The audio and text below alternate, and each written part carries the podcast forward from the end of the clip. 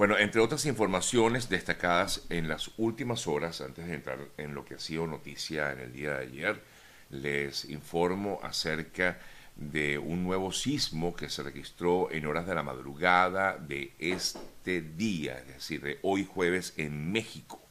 Otra vez un nuevo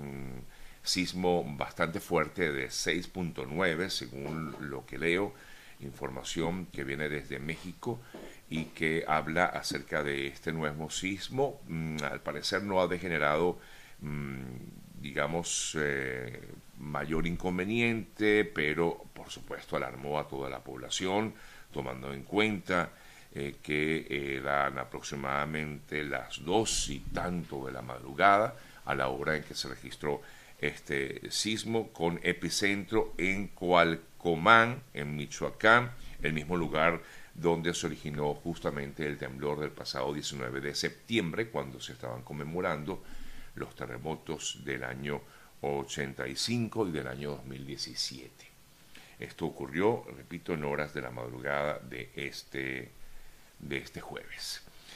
En eh, otras importantes noticias, vamos con lo que ha sido noticia en el mundo y tiene que ver con esta decisión de el eh, presidente de Rusia, Vladimir Putin, de generar, o mejor dicho, de buscar más refuerzos, digámoslo así, para lo que ha sido la invasión de ese país a Ucrania.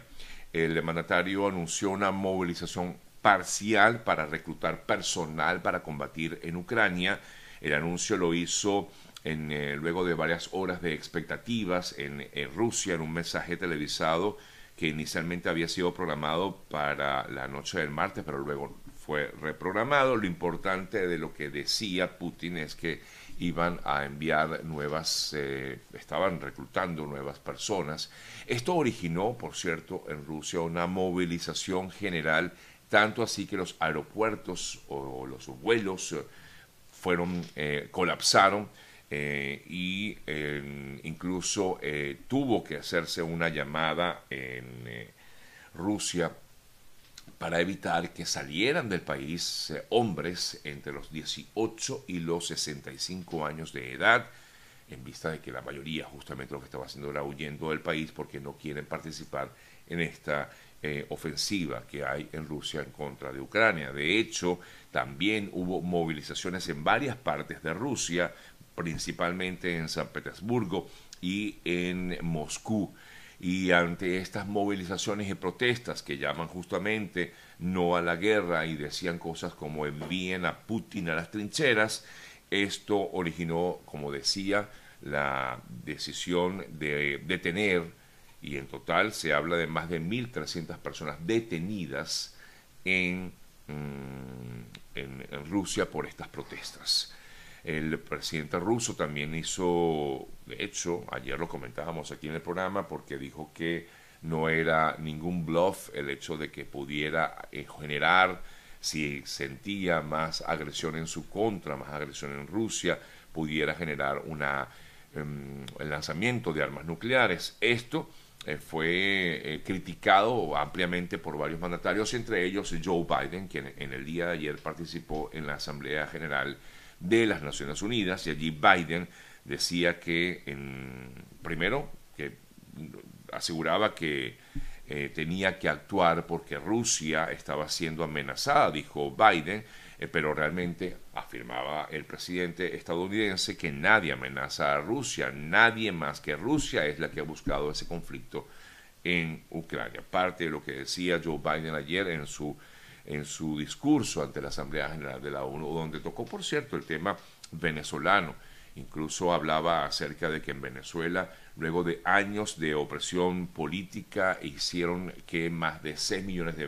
venezolanos salieran de su país. Lo dijo el propio Biden allí en, esta, en este discurso ante la Asamblea General de la ONU y también reiteró su apoyo al diálogo liderado por los venezolanos, dijo para volver a tener elecciones libres y justas, el comentario que hizo Biden en torno al tema Venezuela, lo que tiene que ver con Venezuela. Ya que hablamos de migrantes, bueno, lamentablemente una muy triste noticia, nos enteramos en el día de ayer de una situación que se vivió en la selva de Darién. Sabemos que hay una gran cantidad de venezolanos que han partido rumbo a Estados Unidos y han tenido que atravesar esta selva, este tapón del Darién, como se le conoce, precisamente es un tapón porque definitivamente es una zona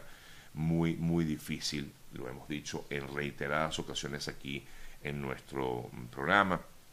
Y en el día de ayer, pues conocimos, luego de que fuera eh, confirmado por el Servicio Nacional de Fronteras de Panamá, la muerte de un pequeño de tan solo seis años de edad que forma parte o formaba parte de un grupo familiar que partió también rumbo a Estados Unidos y que pasó por la selva del Darién. Al parecer, este grupo de venezolanos que, según entiendo, eran dos familias, em, todas pues de un mismo grupo familiar, eh, cuando estaban en la zona se vieron eh, cercados por un grupo armado que atentó contra ellos y a raíz de eso se originó un tiroteo que provocó la muerte de este pequeño de tan solo seis años de edad y otros tres heridos, entre ellos eh, dos hombres, uno de ellos el tío del niño, eh, quien recibió un disparo en eh, el ojo, y además de otro, y también una mujer de origen dominicano. El cuerpo del pequeño fue trasladado a la morgue de Santa Fe, allá en Panamá, mientras que las personas que sobrevivieron ah, fueron rescatadas, evacuadas y trasladadas a un centro hospitalario. Muchas personas me han escrito acerca de que en teoría algunos de estos, de estos migrantes estarían secuestrados. Esta información no he podido corroborarla. Igualmente nosotros en el día de hoy vamos a estar conversando con nuestra colega Carola Briceño, quien eh, habla o informa a través de su portal Zona Migrante información importante eh, acerca de lo que pasa en Darién y quizás ella nos pueda dar detalles de lo que ha ocurrido en las últimas horas, porque no solamente es este caso en particular de este pequeño de tan solo seis años, sino que a este se le suma otro caso de otra niña, en este caso de 10 años de edad, una pequeña que también iba con su madre y otros familiares y Lamentablemente la chica, la pequeñita, perdió la vida cuando intentaba cruzar el río con su madre, eh, uno de los ríos en la selva del Darién, y se ahogó. También información confirmada por eh, Senafront, que es el Servicio Nacional de Fronteras de Panamá. Eh, mm, muy triste, ¿no? Muy triste tener que informar acerca de esto, pero ya lo hemos dicho en reiteradas ocasiones, esto es una situación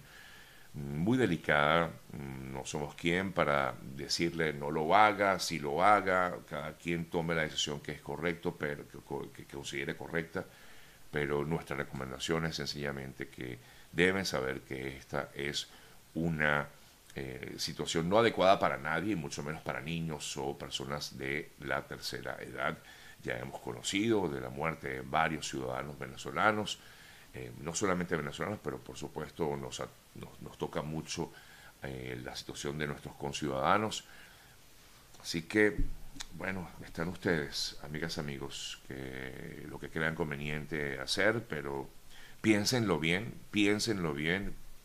vean las consecuencias, no se dejen llevar por ofertas engañosas, piensen bien en lo que hacen y sobre todo si piensan hacerlo junto con familiares, vulnerables. Cuando hablo de vulnerables, hablo de menores de edad, hablo de personas de la tercera edad, incluso personas con eh, algún tipo de, enfermedad que muchas veces eh, también intentan buscar un nuevo horizonte y lamentablemente al pasar por allí viven estas